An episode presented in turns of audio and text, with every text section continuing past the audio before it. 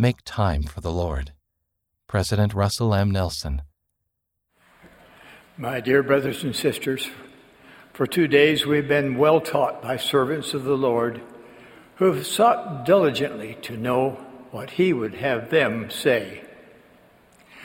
We've been given our charge for the next 6 months.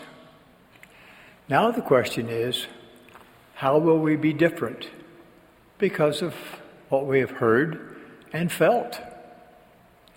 The pandemic has demonstrated how quickly life can change, at times from circumstances beyond our control. However, there are many things we can control. We set our own priorities and determine how we use our energy, time, and means. We decide how we will treat each other. We choose those to whom we will turn for truth and guidance. The voices and pressures of the world are engaging and numerous, but too many voices are deceptive, seductive, and can pull us off the covenant path. To avoid the inevitable heartbreak that follows, I plead with you today to counter the lure of the world by making time for the Lord in your life each and every day. If most of the information you get comes from social or other media, your ability to hear the whisperings of the Spirit will be diminished.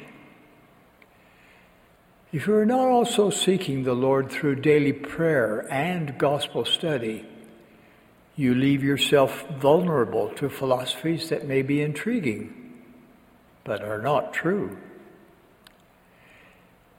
Even saints who are otherwise faithful can be derailed by the steady beat of Babylon's band. My brothers and sisters, I plead with you to make time for the Lord. Make your own spiritual foundation firm and able to stand the test of time by doing those things that allow the Holy Ghost to be with you always. Never underestimate the profound truth that the Spirit speaketh of things as they really are and of things as they really will be.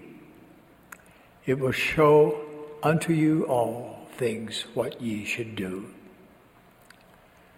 Nothing invites the Spirit more than fixing your focus on Jesus Christ.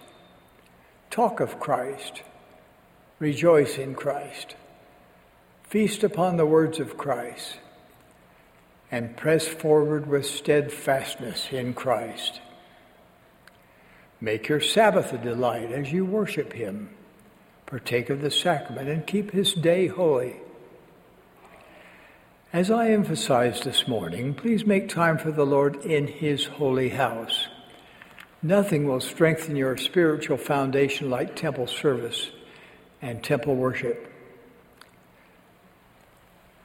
We thank all who are working on our new temples. They are being built all over the world. Today, I'm pleased to announce our plans to build more temples at or near the following locations: Kaohsiung, Taiwan; Tacloban, Philippines; Monrovia, Liberia;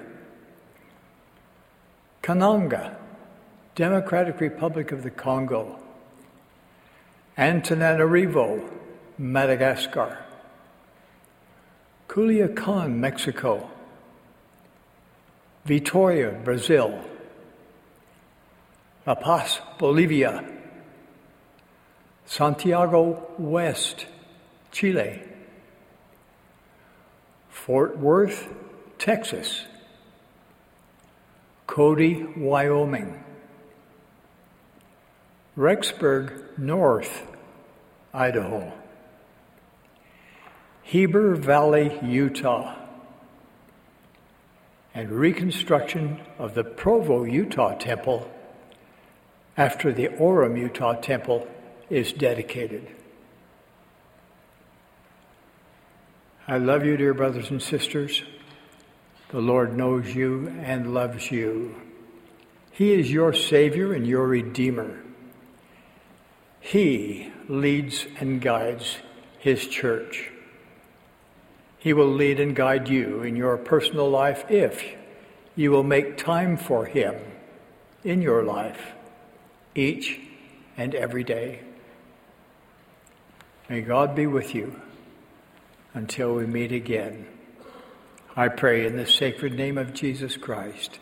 Amen. Amen.